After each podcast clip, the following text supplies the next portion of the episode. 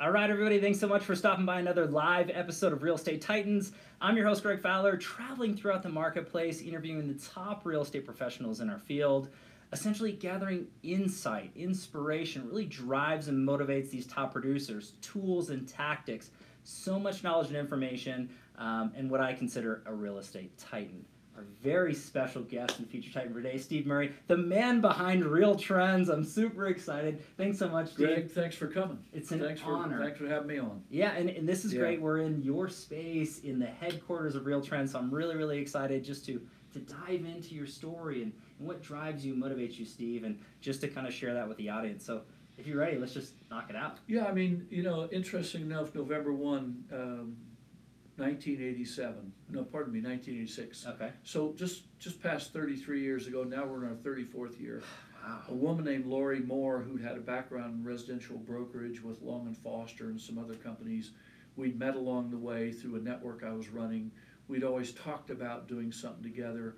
I was running a national network at the time called Equitable Realty Network, which was Okay. part of Equitable Relocation. Hmm.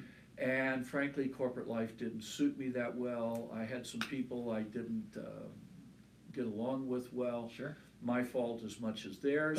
Laurie and I decided November 1, 1986, I left a perfectly good paying job Hmm.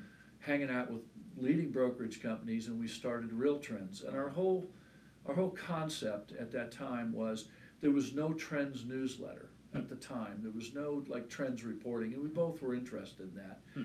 So um, her great creative talent, she came up with the name Real Trends, designed the logo, came up with the whole concept of how we were going to package it.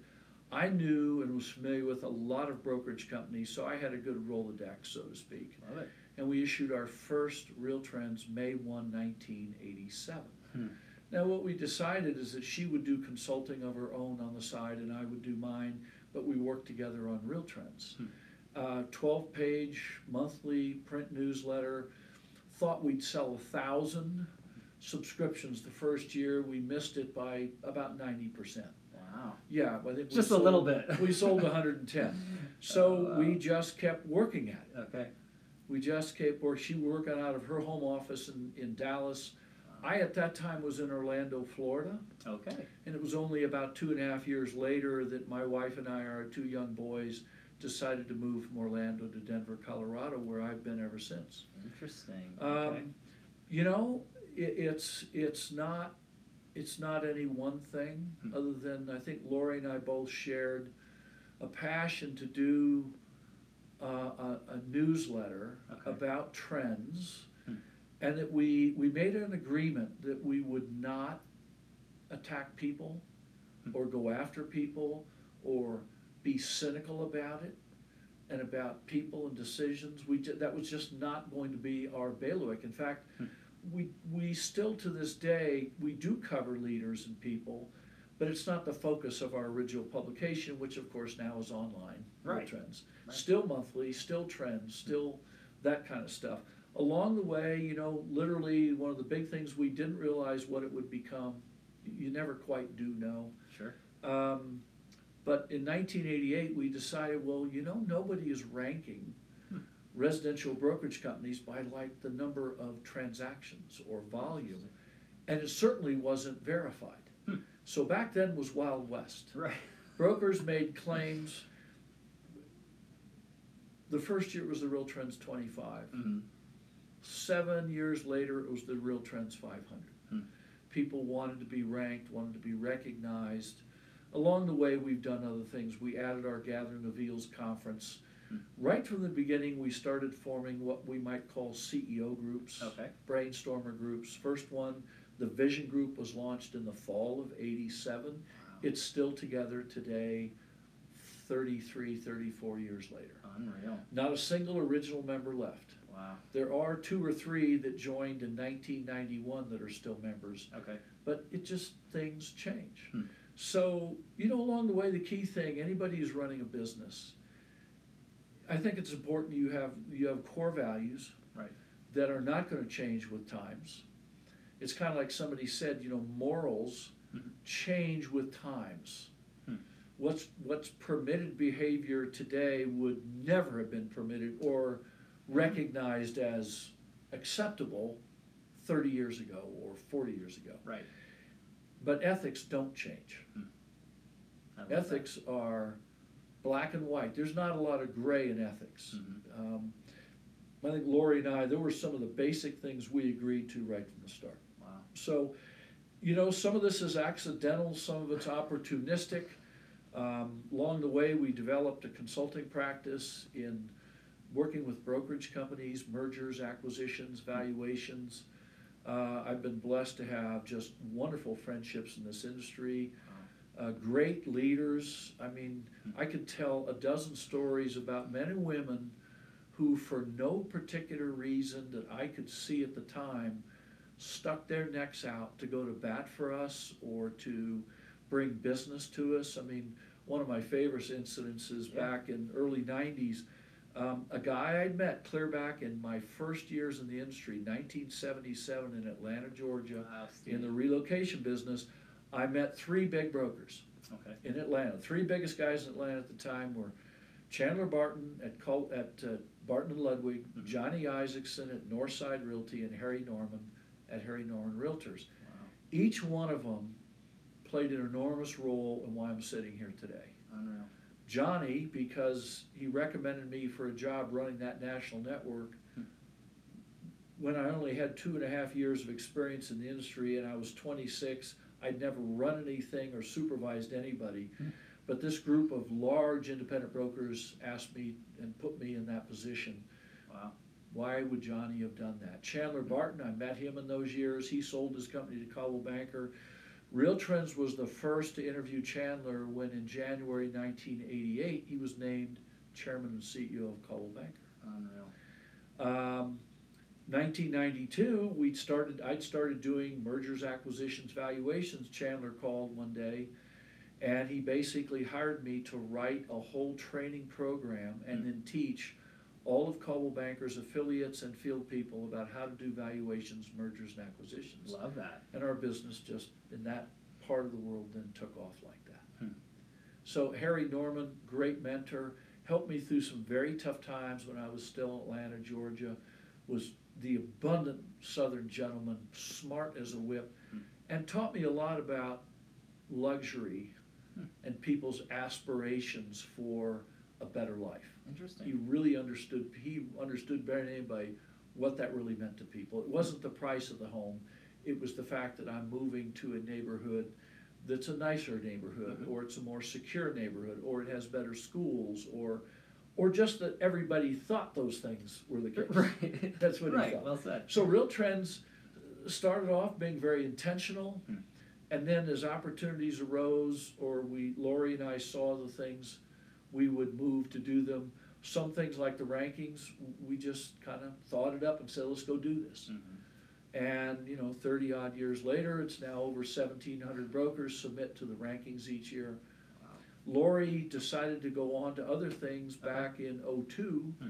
and I bought her interest out. She went on to have a fabulous, successful run Hmm. building the Institute of Luxury Home Marketing, Oh, wow. which is a credit to just what a great partner and friend she was, Hmm. and very talented. Wow. So that's real trends. Okay. In a nutshell, there, there's a lot more to it, though, Steve. And, Yeah, and, and I I love the fact that you were able to share, you know, kind of the, the beginnings and, and how things have come through. And uh, you, you had mentioned a mix of, you know, great relationships and, and opportunities that you've seized and, and a little bit of luck. Um, I, I am a firm believer that preparation meets opportunity is your own luck, right? You work hard, luck appears more. Um, what you have done, and everybody out there who who knows you and, and understands what impact you've made on this community and on this industry is huge. Anybody who doesn't know real trends, uh, you need to climb out from underneath your rock, um, what you're living under, and then really understand this. So I'll have links to realtrends.com um, in the comments down below so people can Yeah. really get involved and, and go through. So um, I, I want to dive a little bit deeper into you, Steve. And this next question uh, shares with everybody a little bit more into your why. So this question is, what is your why? What drives you? What motivates you? Gets you out of bed every morning and excited to do what you do to the level that you do it at? Well, it, I, I think uh, it's true. People of my generation, my father fought in the war in World War II, Okay. um, and and he and I were became great friends when I was still in high school. We weren't father son, although we still were, but we were really friends. And I learned a lot just by observing him Mm-hmm. and listening to him. He's a very quiet man. In fact, his, which I'm not, his, his nickname was Uncle Turtle. Uncle Turtle. Everybody called him. Uncle Turtle because Turtle didn't talk a whole lot. Right, right. But from a man who lost his mom when he was seven, Hmm. whose father had him leave his house when he graduated high school in 1940, joined the Navy before the war, fought in the war, went through officer candidate school in the war. One of the things that was really interesting, I asked him, and he's passed away now, but years and years ago, I said, Dad, what, what did you guys think about in the late 40s and 50s, like in terms of fun? Sure. And he looked at me and said, Son, that, that, that the term fun was not in my vocabulary. Wow. Um, he said, You know, I'd already been through a depression Hmm. in the country, I grew up in it. Right. I lost my mother when I was seven. I get kicked out of my house when I was 18. Hmm. I joined the Navy, which was one of the smartest things I ever did. The second smartest thing was marrying your mother. But he said by 1955, he said, think about it. I am 33 years old. I've got a job with Union Carbide, and I've got four kids. Wow. All most of us thought about was we had a roof over our heads. Nobody was shooting at us. Mm-hmm. Fun was kind of just living, simple living. Right. That's what he told me. Hmm. And I mean, he rose to become a senior partner in one of the largest executive search firms in the world. Oh, Helped yeah. build it Hmm. from four offices to 36 offices during, during his tenure from the late 60s till the late 80s. Okay. What I learned from him and from other men that, and women that I encountered, but a lot of men at, at his country club who were corporate executives, is, you know, that old saying, we all put our pants on the same way Yeah. every day. Right. And you get out of bed and you get prepared and you work. Mm-hmm. And, but the, the main thing he, he, he talked about was you have to care about what you're doing. You So have to true. Care about what you're doing. So, so now I was always a fairly a, a, a personable person Mhm. growing up, junior high, high school, and whatnot. Um, the men and women of this industry are very open to that. The reason for our success, I think, while we're still here, 30 now 34 years, I think a lot of our clients who are also friends know that we actually do care about them Wow. personally. Mm-hmm.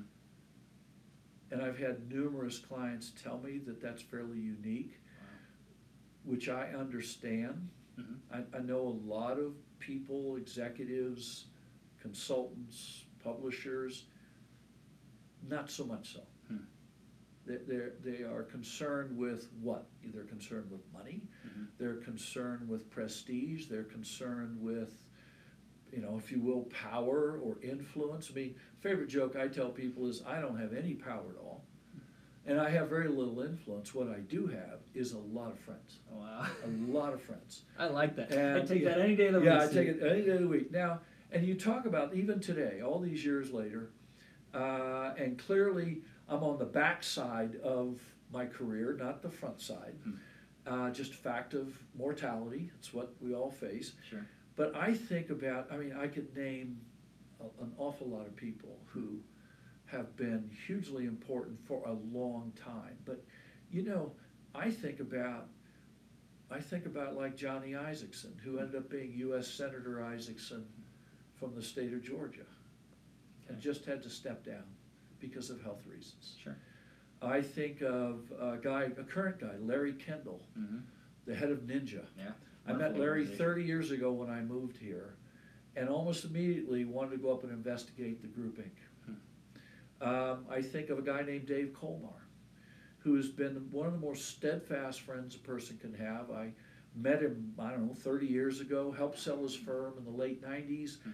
He now has a firm that most people would say, well, he competes with you, Steve. I said, we've never seen it that way. Unreal. We talk all the time, we exchange notes, not confidential stuff, but Sure. what do you think about this? What do you, can we get this done? Can we get that done? I refer stuff to him.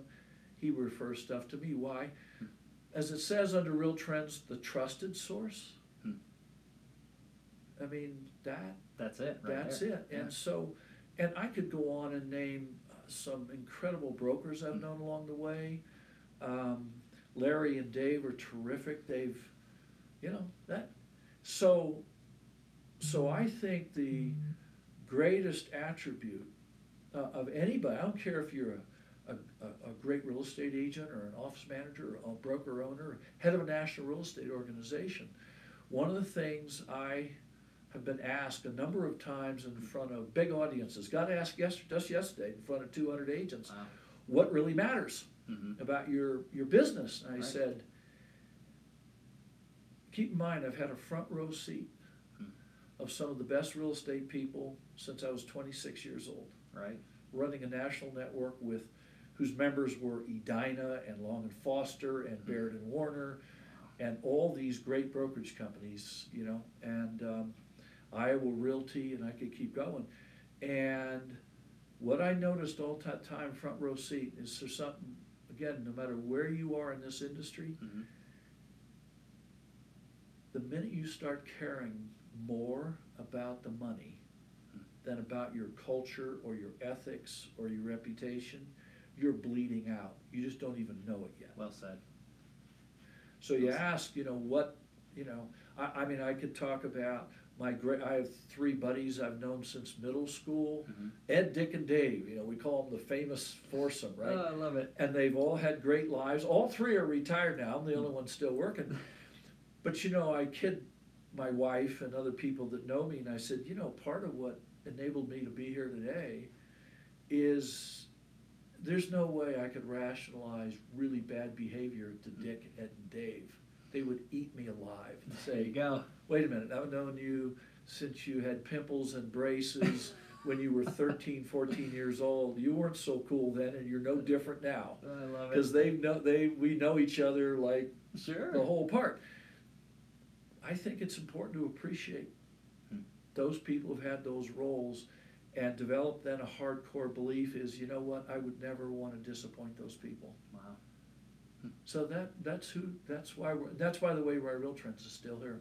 I I'm- love that. As I tell people, I, I mean, I'm not the best writer. I'm okay. I'm not the best researcher. Okay. Do I retain a lot of facts and figures? Yes. People say that I'm worse at remembering song lyrics, right? And they get tired of me reciting song lyrics. But that's, you know, I read a lot, Sure. you know. I, I think personally, you know, when it comes down to it, though, Steve, I mean, you've listed so many different reasonings as to what drives and motivates you, and, Yeah. and really a part of your why is it, it, it's not you. It's not about you. It's about your people, and it's about the impact that you're having on communities in a positive way, and no ego there, utmost level of humility, and really being helpful, really trying to help people grow and understand. And um, you know, if you guys can't feel this or, or hear this right now, then you need to turn your volumes up or pause it, rewind it, Yeah. because this is. I, I this is mean, I, awesome. th- I think, you know, the only time I think I've actually cried when I was in front of a real estate audience Hmm. was uh, at our 30th anniversary. We had Jim Collins, Okay. Good to Great. Mhm. And we went through a whole morning program. And then Jim said, No, Steve, you stay up here. I got something I want to say. And Hmm. he told the story of the first time he met Peter Drucker, his, his idol. And they went through, he went through this story and he said, Drucker f- kept looking at Collins going, James, what are you doing? and, and he- Jim Collins go, I'm trying to figure out what to say. And he said, James, I think you've been useful. You've been trying to make yourself, because Drucker had an Austra- Austrian I accent. love that. And Collins was imitating. He said, James, I think you're trying to be useful. Mhm. And Jim Collins looked at me and he said, Steve, I've talked to a couple dozen broker owners this morning and before I even got here. He said, Congratulations on 30 years. I think what you have achieved is you've been trying to be useful to this industry. Wow. And you know, I thought, yeah, that, okay. Mm-hmm. What, do I like making a good living? Yes. Sure. But you know, I, I had a client this morning on the phone, and we've been trying for a, many months, a long time, a year perhaps, to sell his firm, and it's not been going well, and his Right. business is not doing that well, and Hmm. he and we finally have a buyer, and he said to me, "Well, said Steve, um, what what what fee am I going to owe you if I sell it?" I said, "Well, it's you know X percent of this," and he Mhm. said, "But I'm not going to get any of that." Hmm. I said, "I know." He said, "So how are you going to get paid?" I said, "I'm not." Wow. hey, I said, look, we're gonna get this done. we've had twenty-five years of knowing each other. There've been other great opportunities, we've helped each other, I've made, had income, you were in a CEO group, you've done this, you've come to the gathering. It just, just, you know, listen, the times didn't end for you, so you get a lot of money out of your brokerage company. Hmm. And we're handling more than a few of those now. Wow. And if all you care about is money, you're gonna turn your back on those people? Mm-hmm. That's not who we are. Nope. We know others that wouldn't see it that way. Sure. Good for them. And I, I pray they have a great career and a great life, but that's just not who we're gonna be. It's not who we are, and it's not who we're gonna be. I think that that uh, shows a huge margin of integrity and character into that, Steve. And, and again, not everybody's created equal, and that's okay. There's no judgment um, onto No. that. Everybody conducts themselves differently, but uh, a part of the Titan series is to showcase professionals to that true higher standard. People to Yeah. look at you guys and say, "Wow, look what they they've done," and and they, they walked that line, and, and they know exactly what's doing, and they're doing the right things by people. And again, that's why it's uh, among so many different reasons why I'm honored to have you on this show and series right now, Steve. Yeah. I, I want to um, I I want to dive a little bit deeper into the uh, thought process of growing and scaling business. And I think this is a great segue into it. So this is actually a crowd pleaser for everybody. Yeah. Everybody wants to know from the Titans how they're growing and have grown and scaled. So when I when I say it to you this way, if you could look back at your career thus far and pick or choose one or two things that you added to your business that took it from one level to the next, what advice would you, You, have? you know, you know, it's like, uh, in eighty-seven, eighty-eight, we started Real Trends, I started doing consulting. I basically, my plan for consulting was to do anything that I could do to help a broker that might earn a fee income. Right. Because now I got a wife and two small kids, and then we moved to Denver, and my wife doesn't work anymore, and, you know, whatever, all that, Sure. everybody has those issues. Oh yeah, for sure. Um, is, um, we realized that both from a marketing point of view hmm and a business point of view, you look for areas where there's a gap, Okay. okay? Yeah. Where is a gap? There's something that's not there. So in the early nineties, uh, right before Chandler Barton called me to write that book for Coldwell Banker, Hmm. I, uh, uh, I had my then eight pound laptop computer holed up in a hotel, Hmm. the Sheraton Tara in Okay. Framingham, Massachusetts on a road trip. Told my wife, I'm gonna take a day and a half, I'm gonna sit in a hotel room, Hmm. and I'm gonna write the first industry book on how to value a real estate company. Wow.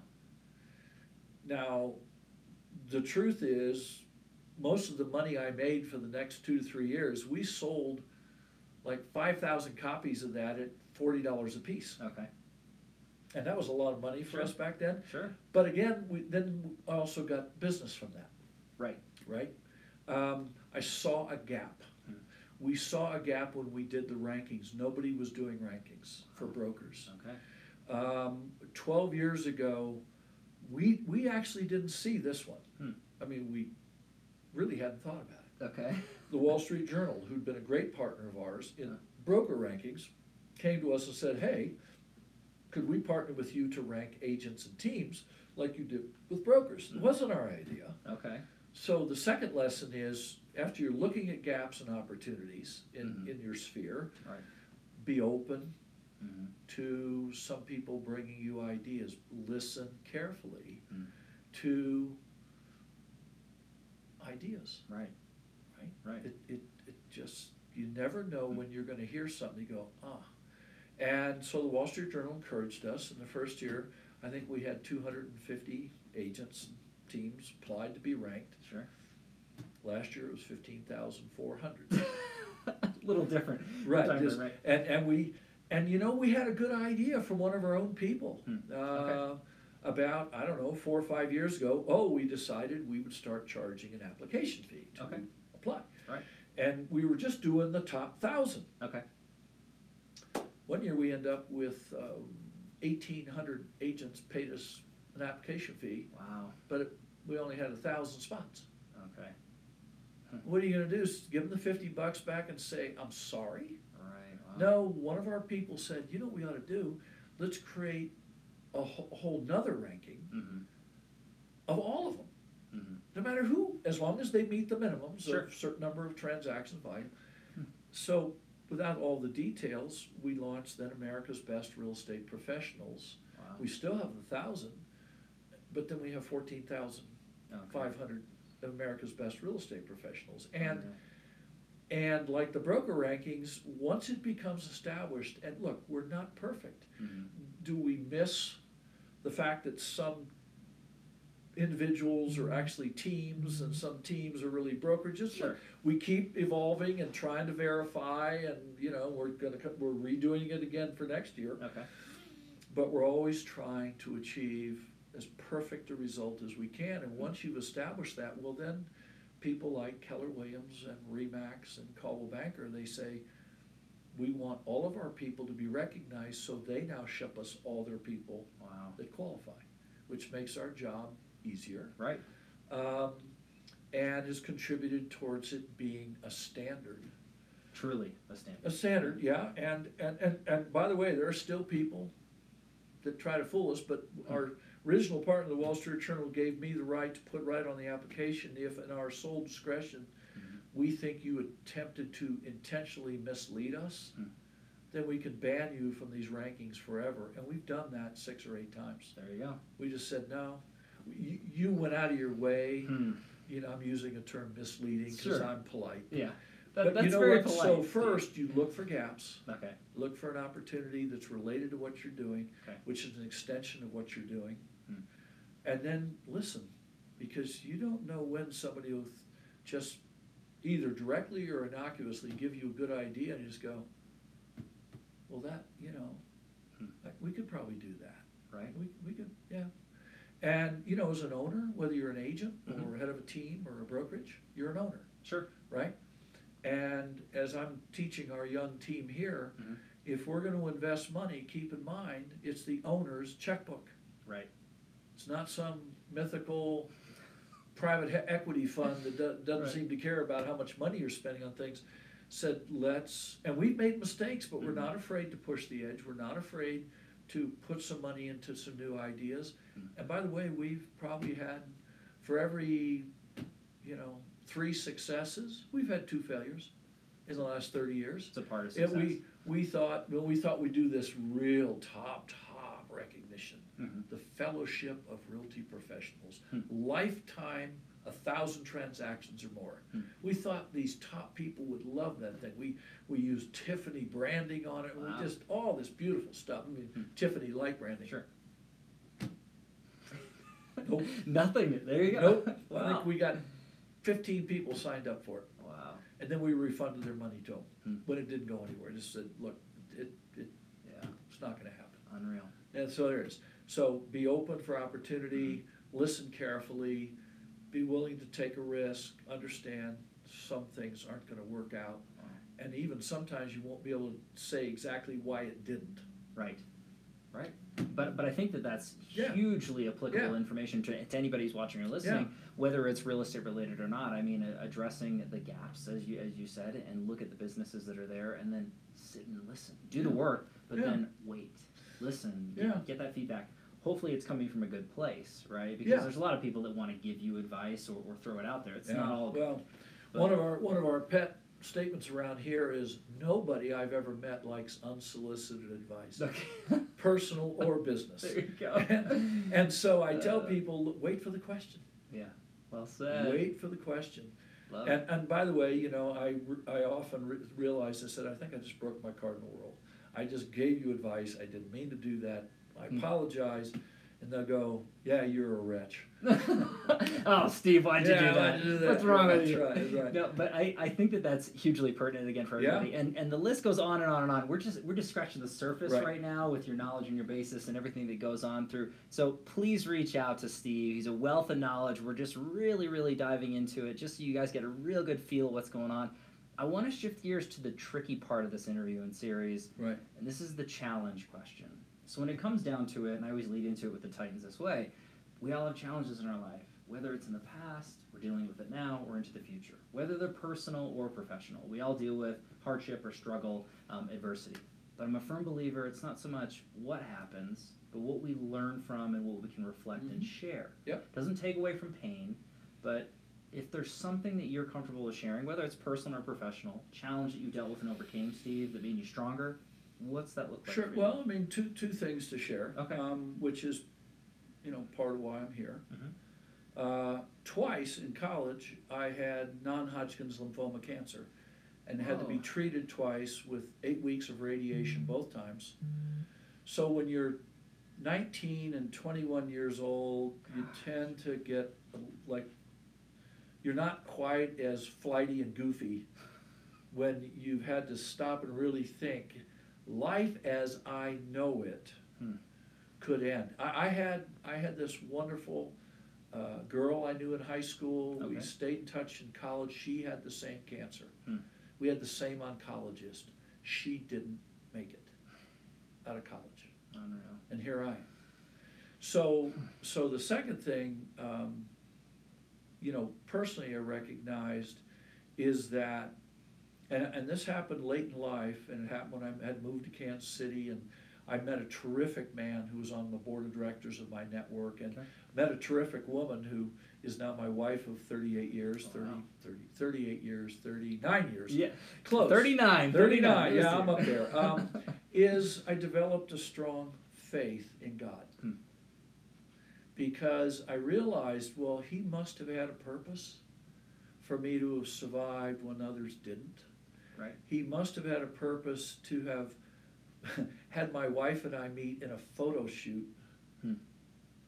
and not see each other again for 10 months when she moved in next door to my condominium Whoa. there must have been a purpose. I, I, I've subsequently had, you know, other health issues. Sure. Um, business wise, uh, back in the early '90s, I bet on a guy and Mhm. lost everything. Lost everything, all the money my wife and I had, and I still have the two young boys and a mortgage. Okay. I again, there's my wife going, "We'll be okay. Hmm. We, we'll be okay." And I just got up and went back to work Okay. the next day. Hmm. And you know what? As I've learned along the way, I'm, I'm not unique, and and I've I've heard dozens of stories. But if people knew the true story of people like a Dave Liniger who founded Remax, Right. And Mo Anderson, who's vice chairman of Keller Williams, Hmm. or Garrett, I could go on and on and on. Wes Foster, whose you know portrait is on the wall outside my office.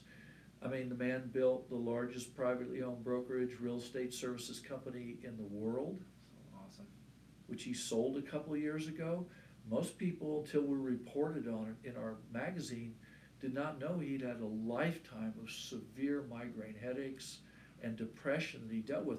You just, unless you really knew him well, you'd never know he had the problem. Right. So it's not like I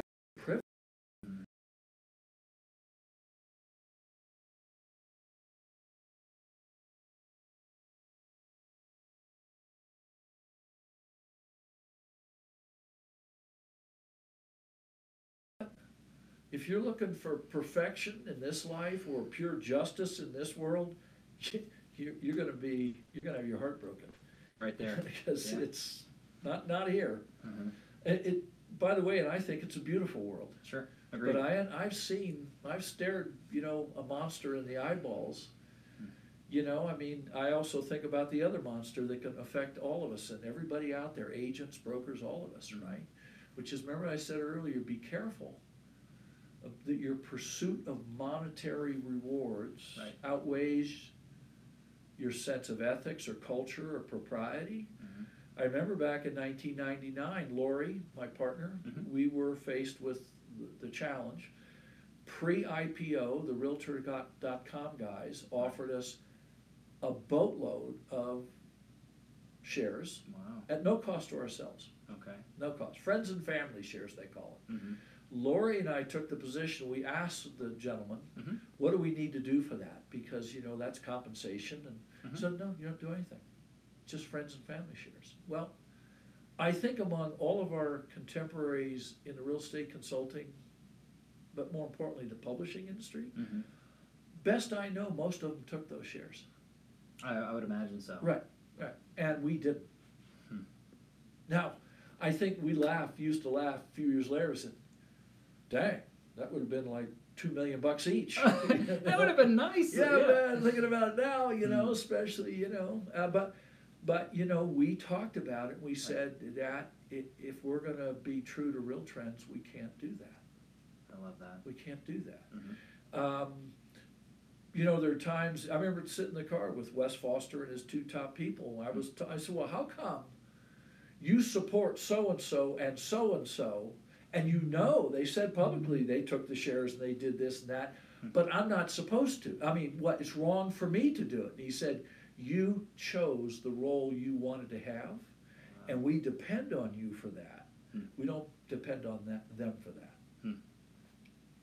It's great, so that means I'm gonna die a very ethical, poor pauper. That's what I said to him, and he said, I hardly think you're gonna be a pauper. Yes, I, I would agree. But I remember the conversation. You know, I, I but I think that, that the moral of that story is uh, again echoed throughout this particular interview in, in the process of your character and your integrity, and it's not all about the money. We have to support our families and our future and retirement, all these different things in our communities, but there is a line that I, I, find that you really need to stay and stick to because that that's your character, that's your legacy, that's the impact Look, you're having if- on the community. I- I- To an agent, a- and I, and we talked, Scott Wright works with me and Trish Goladava works with me on mergers and acquisitions. And, and the statement they've heard from me ever since they started here, Scott's over four and a half years, Trish, it's a year or something. You, over a year, year and a half now. Hmm. Look, if you start caring about the money more than taking care of the customer, you're, you're at the wrong place. Agreed. It doesn't mean we don't believe we should be paid and paid fairly. It's Right. not, not saying that. Yep, get it. I'm saying, but if your focus is on, oh geez, I gotta get this fee, Hmm. and not where you, like, like when we tell a client, you need to walk away from this. Hmm. And we've done that a lot. Yeah. Walk, just, no, just walk away. Say no, this is not a good deal, you don't feel good about it, just walk away. We've had clients call us the morning of the s- closing of a sale of their brokerage in tears. I just can't bring myself to do it. And I said, fine, we'll call it off. Well, but they'll, they'll not like me. I said, no, they're professional, they understand. Right. Nobody signed anything that you're not, you're not bound. Now, are we perfect? No. No, No no, one no is. human being is perfect. Right. But those are the, those kind of what we try to hit, Hmm. that kind of standard. But you know, it's, uh, and, and since I know so many people's stories, Hmm. some of the people already mentioned and many others, I mean, th- this industry is populated with more of those people than the ones who aren't. hmm I, I really I, I agree. truly believe that. Mhm. It's, look, I, people complain about, you know, agents or brokers going for the money and the big Mm-hmm. this and big that and the big egos. Well, I got a big ego. Trust me. Trust me. I don't, mean, I don't know about wanna- that. though, I want, I want to succeed. I want to be recognized. Who doesn't? Sure. I mean, tell me a human being that doesn't want, at the end of it all, doesn't want someone to acknowledge that they passed through here. Hmm. Everybody That's fair. wants that. Uh, Does, does that being an, does that make you an egomaniac? No, I don't think so. No, I don't think so Yeah. But there are those people who need it every five minutes. All the time. Right, That's and all they're living for. That's all they're living yeah, for, right? And- that's not and good, everybody. That's not good. No, don't do that. Yeah. Whatever. Um, listen to dad, right? Yeah. That's And right. and that's kind of guy my dad was. He Hmm. never took credit for anything. Wow. He he he just didn't. And and uh, and and you know, it's not like he sat there. People ask, "Well, what did your dad tell you?" I, you know, I just knew what the rules were. I can't tell you that I can remember when he said, "If you ever lay a hand on a girl or a woman, I'll beat you within an inch of your life." He was a boxer in the Yeah. Navy. Still in his late fifties, he could still put me down on the ground with two punches if he chose to. Hmm. I don't remember him actually telling me that, Hmm. but I knew it. Right. That that kind of lesson. Hmm. So I think I think all of us need to understand. Uh, you, know, you just as I as I I talked to a group yesterday, and I said, look, great people and great organizations. Sometimes, yes, they they get overwhelmed by competition or Mhm. circumstance, but in all of my reading and examination in my 43 years in this industry, Hmm. most companies decline because they act in one of three ways. They are, number one, dismissive of their competition. Okay. Uh, most famous quote I remember in history is the chairman and CEO of Sears in the early eighties saying, Walmart customers are not Sears customers. Hmm. Right, all of yours are leaving. R- Right, and Right. look where Sears is, look Yeah, where Walmart look is. Walmart. Yeah. Number two, they were distracted. Hmm. So GM has fifty percent domestic auto market share Hmm. at the end of the seventies. Fifty plus percent. Today it's in the teens Hmm. or thereabouts. Sure.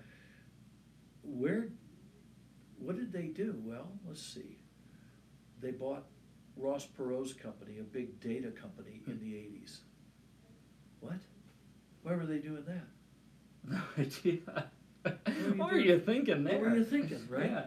Or they were arrogant, probably, um, and this is not, uh, this is secondhand, right? Because Sure, I read Bill Gates' book, Okay, and then I read a biography about Bill Gates. So, you Love know, it. you got these things. sure. And the whole story of the IBM PC coming out in the early 80s and they didn't have software to run it. Hmm.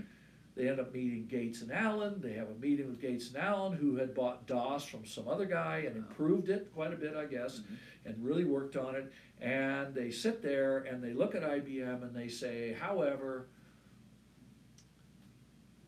we want a license that we can license this software to any other IBM PC compatible computer. Hmm.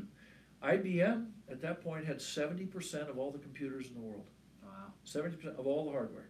It's IBM. Hmm. And they said, well, yeah, that's fine. We're IBM, nobody can build a PC like we can. Well, except Compaq and Dell and Mhm. all the others to follow. Right. And think of the wealth transfer that went from IBM if they had controlled DOS and Windows Hmm. versus Bill Gates and Paul Allen controlling it. Right. It's, it's insane. Yeah, Yeah. so being dismissive, Mhm. uh, being distracted, and being arrogant Hmm. About some perceived advantage you have. Those, to me, those are three of the biggest deadly sins you can have. Okay. And it's, and there's all kinds of other organizational stories, by the way. Hmm. Uh, I mean, not just for-profit companies. Right. Not for profit. Hmm. That churches, they forget. You know, they forget and they get dismissive and they get arrogant and they get distracted and I've seen a lot of people wrecked, I've seen families wrecked, I've seen companies wrecked. Wow. I've served on the board of Christian nonprofit parachurches serving at-risk teenagers. You get off, you get off the path of what your mission is supposed to be, and bad things can happen. Unreal. And, Yeah. and I think with the, that, I mean, this is a wealth of knowledge, Steve, coming Right. through, and, and hopefully everybody's dissecting this and pausing it, rewinding it, and re-listening. Um, when I look at it that, and you're breaking those things down, I find it hard to to believe that once you go down that road, that those three things they almost correlate. Yeah. It's hard to get away from those once you're in that, Yeah, now, that area. I'm, I'm being very polite, cause I could name brokerage companies, um, like, I could name a whole lot.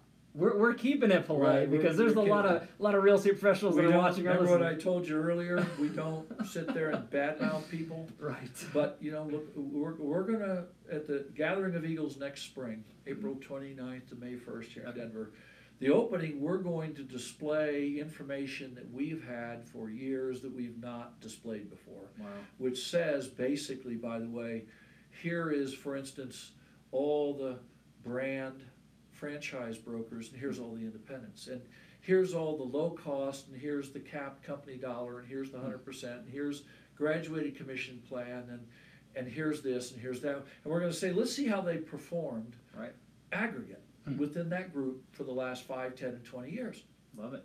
And I don't know, we're still, I, I hired an outside, uh, finance major to Okay. crunching all these numbers for me, and then I'll have to double check them. Okay. But, you know, the, proof is in the performance. Agreed. And we think you don't get to the honest answer um, of what brokers need to do, national franchises or networks. Hmm.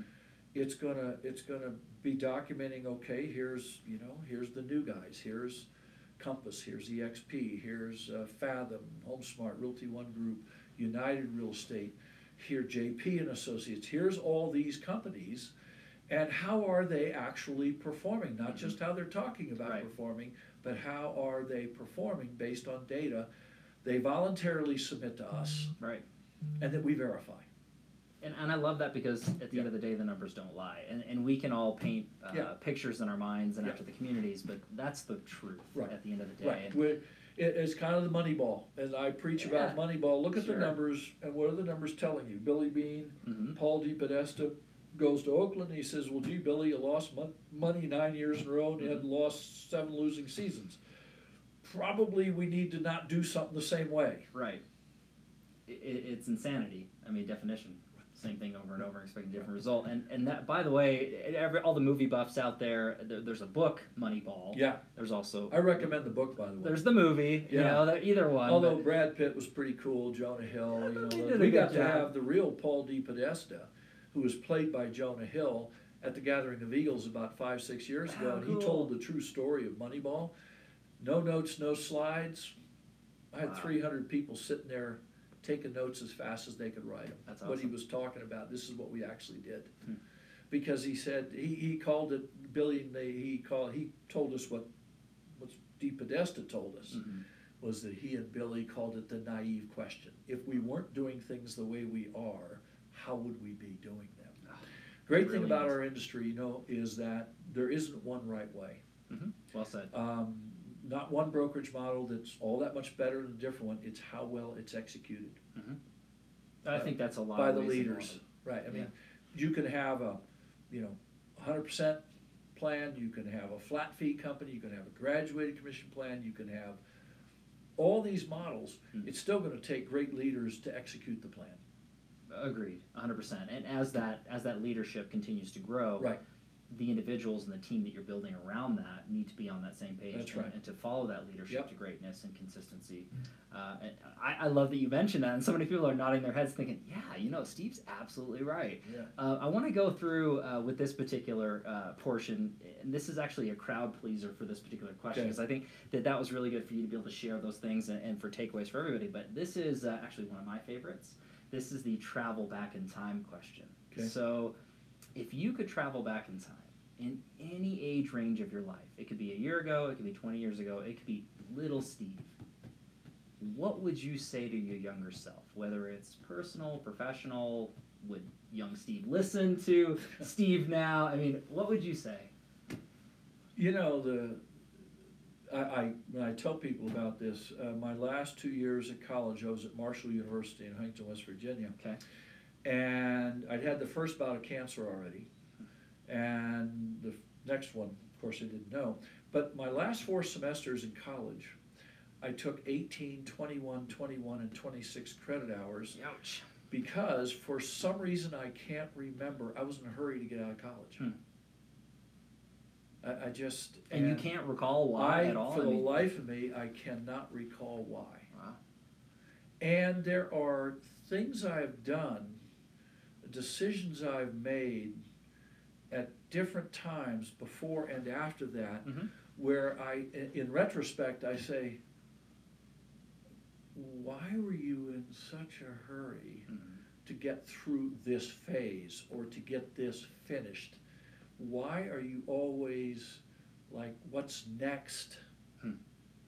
What, what's next? You Right. know, it's, uh, uh, and I haven't lost that. I mean, I sit here today and we're, as a team, we're talking about, we, we've got a lot of great things going on. Now, we, we're gonna, we're gonna, at this point, um, we're gonna probably spend this year Mhm. making sure we're executing everything we've already got as well as it can be done. Love it. So I'm probably not gonna be jumping out in any huge new directions. Unless, of course, the guy calls me on the phone and says, hey, Right. would you, I gotta, I have a big meeting tomorrow with a, a guy who's at my level in this industry. Okay. He wants to have a meeting to talk about, is there something our companies could do together? Wow. And so there's that number, you gotta be, Mhm. be open to listening. Sure. Just as I'm all okay, guys, this is what we're going to focus on. Mm.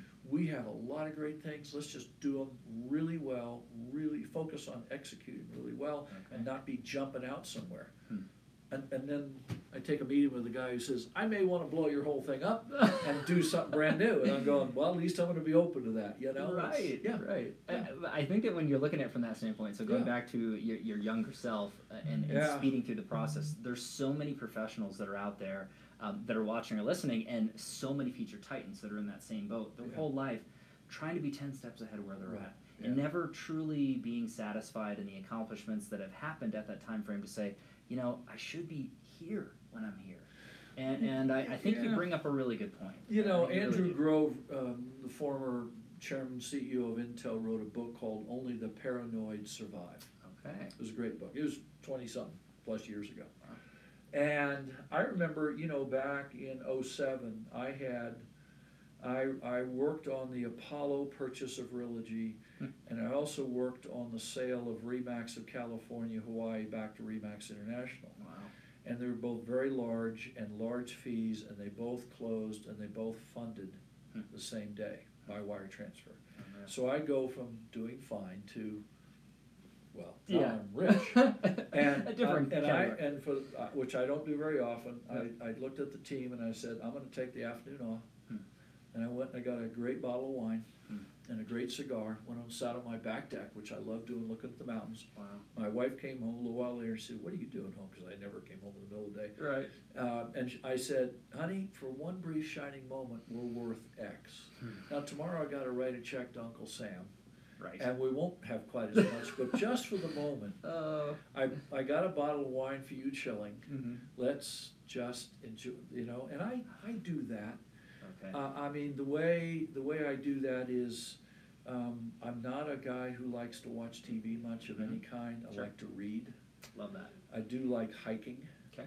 And, and probably the thing I, uh, uh, just over the last fifteen years I've come to love, which is where I really check out.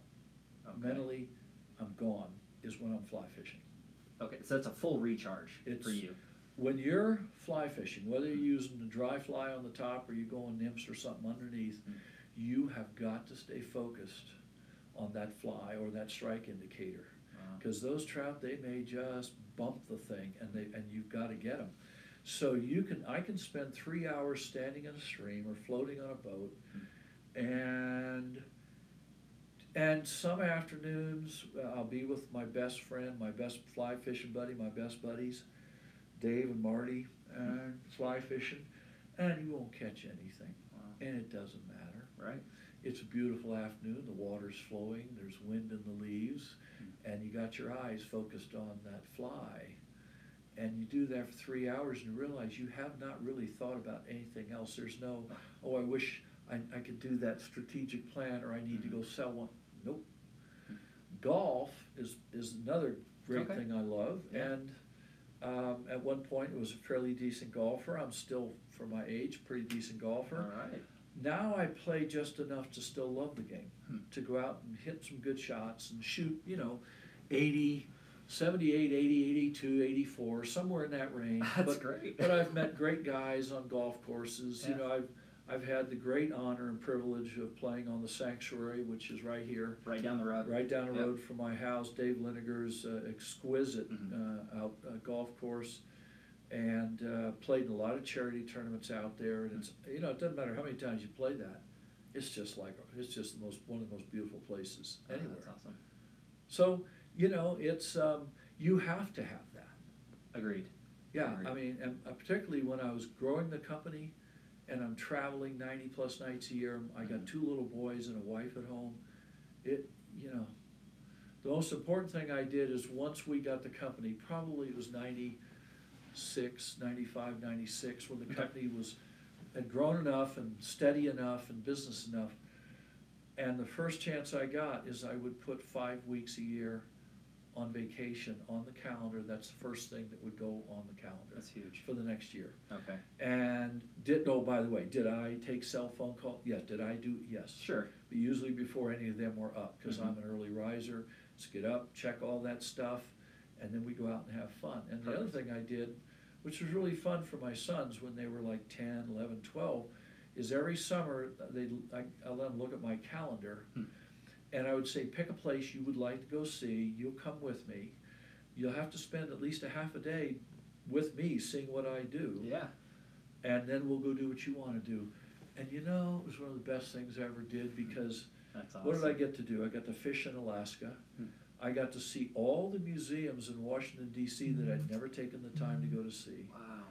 I got to tour and hike all over Boston, the Freedom Trail Hmm. with the sun, and I could keep going. Yeah. I slowed because I had one of my boys with me, Right. and and you know you just if you're not doing that and you're just working. Hmm. I mean, I got a couple clients right now, top agents. Sure. They're just working. And I, and they, Yeah. they hired me business coach them out of working. I'm going, All right. Well. wait a minute. I'm looking at your picture. I'm looking at your family. You're young. You're healthy. You're vibrant. You look like you're happy. You're making. You tell me you're making a million and a half dollars a year, and you Sure. tell me you've got a net worth of four million dollars. What are you thinking? Hmm. Because I promise you this: you are not promised more than one more breath. Hmm. And do you think anybody on their last day says, "I wish I'd worked more"? Mm-mm. I mean, that's an old funny joke, right? I wish I'd worked more.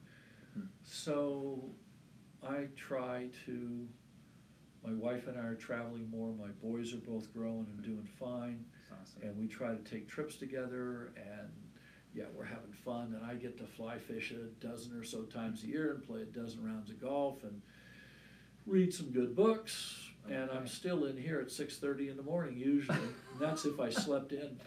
but I, but I love that though, Steve. I mean, again, you're talking about balance and, and, and more than just work and, and continuing that impact. But Yeah. you, you're that's the hardest thing for so many professionals. And, and as you mentioned, that one individual, you know, making X amount of dollars and, and doing these things is it's tough for people to cut off. But I think that more crucially important now so than ever, if you're working that hard, you can't burn it at both ends forever. It, something's going to fail. Something's going to suffer.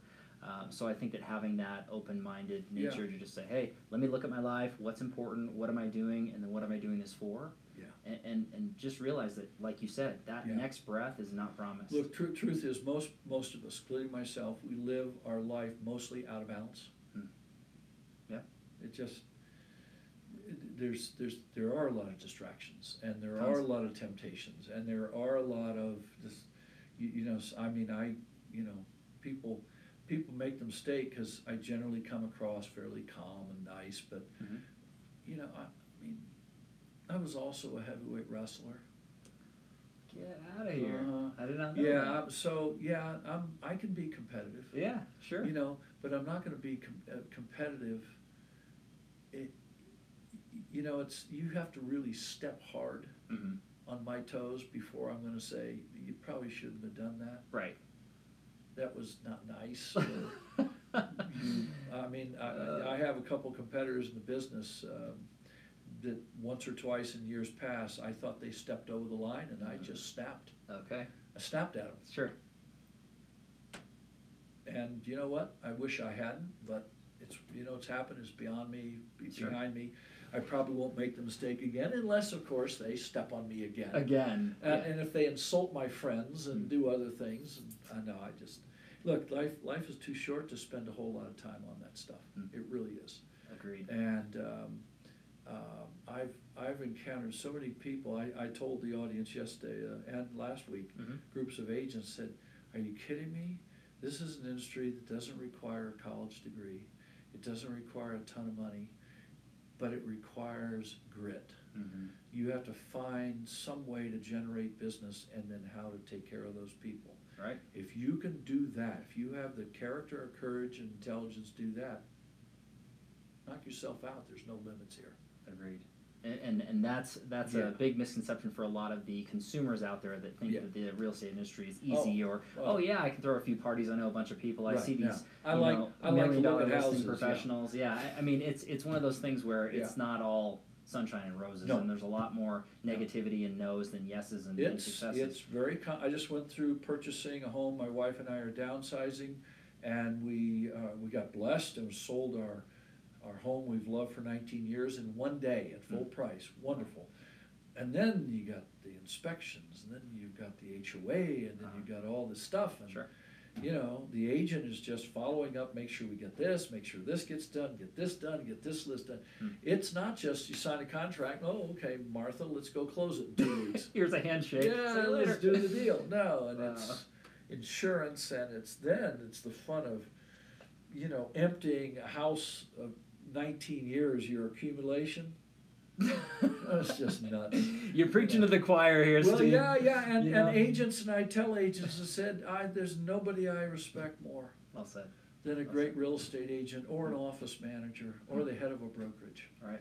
Um, I remember it was funny, I took Cooper, my youngest son, went with me to a, um, I had to go to Las Vegas for a leading real estate companies of the world board meeting. Okay. And here, this is now 15, 18 years ago, and here's, you know, Dick DeWolfe and Wes Foster and Ron Peltier and all, Rob Simpsey and, you know, Pat Riley and, and Allen Tate and all these guys, you know.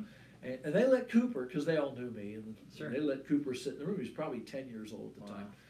And and so Dick DeWolfe, who was always a favorite of mine, he uh, he at the end of it he said, "Well, Cooper, do you have any questions for us?" And everybody kind of looks around. Mhm. Cooper looks up and he goes, "Yeah, what do you guys do?" And Dick DeWolfe, without missing a beat, goes, "Well, Cooper, mostly we sell used houses." That's incredible. Mostly, I what a great, that. I'm waiting for story. somebody out there to write that book and use that title. Mostly, comma, we sell used houses. You heard it here, everybody. Mostly, that's right here do. from Steve. Let's not get too filled with our self-importance. right? We're not solving cancer or curing uh, worldwide hunger. We're, Wow. Mostly, we're selling used houses to people. Oh, that is But we so are great. helping people get in, fulfill a dream. You know, Agreed. and that's important. No, that that's great. I, I I go into that, and there's so so much takeaway Yeah. and so much meat into that and advice. I, but you had mentioned uh, books and, Yep. and loving to read and things like that. Yep. So this is a, a big crowd pleaser out there too. Okay. Is wanting to know what the Titans are feeding their minds, how they're growing, and expanding that way. So I always lead into it with books you're reading or have read that you really love that impact you, podcasts you may be listening to, or influencers, coaches. How are you feeding your mind? Um, I would like to tell everyone out there that I read these leadership books all the time, but actually I don't. All right, here we go. Um, uh, I did read Ninja Selling, and if you Mhm. haven't read it, doesn't matter whether you're a salesperson or not, it's a great book Agreed. by Larry Kendall, great friend of mine.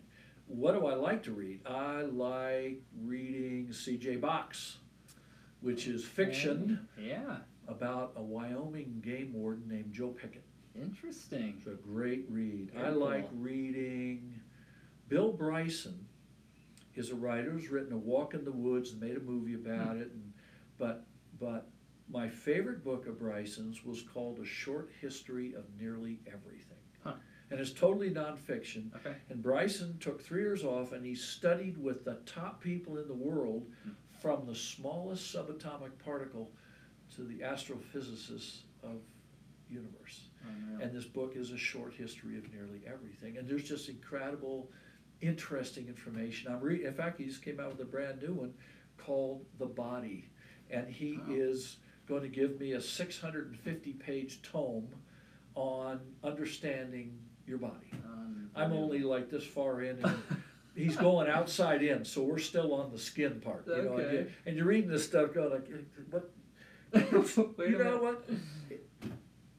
I also like, you know, uh, I like action Okay. and Yeah. stuff, but I also like historical. I, I I'm not done quite yet, but I set out four years ago to Mhm. read uh, a biography on every U.S. president. I think I'm three or four short of getting it all done. You're almost there. Almost there. I Yeah. haven't I haven't gotten the uh, late 1800s presidents yet. Okay. Uh, like Rutherford B. Hayes and Taft and Hmm. those guys. I don't have them done yet. Wow. Um, but everyone up through um, Grant Okay. and everyone then from McKinley to today. Hmm. So it's between Grant and McKinley. I like 1776 to, I mean, uh, 1876 to about 1896 or something like that. Is there a reason why you skipped the the? No, I just, you know, I, I, you know, along the way. Sure. Uh, but I love um, so it's non-business books a Mhm. lot that I like reading. That's 'cause great. I have to read so much business stuff all the time. I can only imagine. Yeah, I read business stuff and articles, and you know what? I have competitors who publish really great stuff. Okay. And so I follow almost all of them That's great. and read what they're writing and what they're covering Hmm. and, and, uh. That's great advice. It is, yeah, sure. Mm-hmm. I, I read, I read them, cause, you know, everybody has something they can add Agreed. to the discussion and add to your learning. Hmm. Um, but, uh, you know, business books, uh, what, what, you know, I, I will say there is, um, in addition to Jim Collins, which I Okay. mentioned. Yeah. Um, the guys whose books I've read most frequently about leadership is Patrick Lencioni. Okay. Uh, Patrick, and we've had the blessing of having it at, at our conference years ago, Oh, wonderful. coming back again this spring. Okay. But he's written books like The Temptations of a CEO, Hmm. The Five Dysfunctions of a Team, The Healthy Advantage, How Do You Build a Healthy Organization? One of my personal favorites is Death by Meeting, Wow. which Okay. talks about how do you actually use meetings. Hmm. And, but he is phenomenal, just like Jim Collins in his way with Good to Great and Built to Last Mhm. and a few others. Uh, in fact, um, uh, Jim Collins just came out came out with more of a fifty-page, um, and there's a term for it, but which escapes me. But it was about um, having your flywheel, Hmm. how you do this, which feeds this, which feeds more of this, which feeds more of this, and you Oh. develop this powerful business concept. It just keeps feeding itself I love that. and it was a, tr- it's only like 45, 50 pages. Well, I mean, Jim Collins, along with Patrick Lencioni, they're, you, you gotta consider them two of the brightest, uh, men, um, of our times, understanding organizational development and health. Wow. It's, it just, I love that. they, they get it to the heart of it, and, Yeah. and they both do phenomenal homework, Hmm. and they make their message very clear, okay. understand. And, and I, I love the fact that you had mentioned several different authors and books, and then Yep. throughout this particular interview. Yep. So, just for everybody out there, as always, I'm going to have links in the comments down below um, with all these books, different authors, so that you Right. can feed your mind Yeah. uh, the same way that this man is doing, or at least attempt to. Uh, Yep. Steve, I can't thank you enough again for taking all this time and sharing all this knowledge about you and your story and your background Yep. and, and scaling a growing business. But I want to finish everything up with a final question. Okay. And this one ends up being if you could sum up yourself as a man, uh, as a professional, with a quote or a mantra that you might live by, what's that look like for Steve? I think for a man Mhm. um, who's also a husband and a father, um, first, the most important thing is to have faith. Faith in God. That's it starts and ends there. And if Okay. you start and end there, being a great husband as best as you possibly can be, being as best a father as you can be, uh, to treat people decently, Mhm. to be a friend to many whenever you can, and then maybe a little bit beyond that, to extend that hand. Um, that's it. Okay. Uh, It's, you know, the, the money, you know, as I've told people, you can't, you truly, you can't take it with you. Right. And, and, and I remember talking to a real estate billionaire guy, and he, he, he's, he's, he's, he's a fairly, I won't say arrogant, strong-minded. Okay. Yeah. There you go. Yeah, strong- Strong-minded. And, and I remember, uh, he said, I'm not gonna do that, and that's a stupid thing, and blah, blah, blah, blah. I said, that's okay, no problem. He said, but you know what's funny? He said, I said, what? He said, I really like dealing with you. Why do you suppose that is? And I said, well, I, probably I know why that is. He said, why? I said, because you have nothing I want. Hmm. I don't need your friendship, I don't need your fame, I don't need your money, I don't need your name. There's nothing you have that I want. Wow. And so I come back to faith and your spouse and your children and your friends and your coworkers. And you know what? If you can, if you can be good on good terms and do the best you can with those people, you've had a great life. Wow. No matter how much money you have, you've Well- had a great life. Steve, I, I, I think that you obviously had represented that through your life thus far and then some uh, with everybody that knows you, loves, and respects you. Uh, it's been an absolute honor just to, to have these words of wisdom from you and just sharing Well, these hopefully it's helpful to someone. Oh gosh, I Yeah. know it is. Everybody out there, Yeah. leave comments down below. You love this man, Yeah. uh, Steve. It was an honor. You're an official real estate titan, my friend. Thank so you. thank you so much. And Stay well. Everybody out there, thank you so much as always for your love and support, your time and attention. If you like what we're doing here with Real Estate Titans, please don't forget to like our Facebook page, subscribe to our YouTube channel, and have a listen on iTunes, Spotify, and Google Podcasts. Live every Tuesday and Friday afternoon, a different Titan, a different location. We'll catch everybody in the next live episode of Real Estate Titans. Bye Take now. care.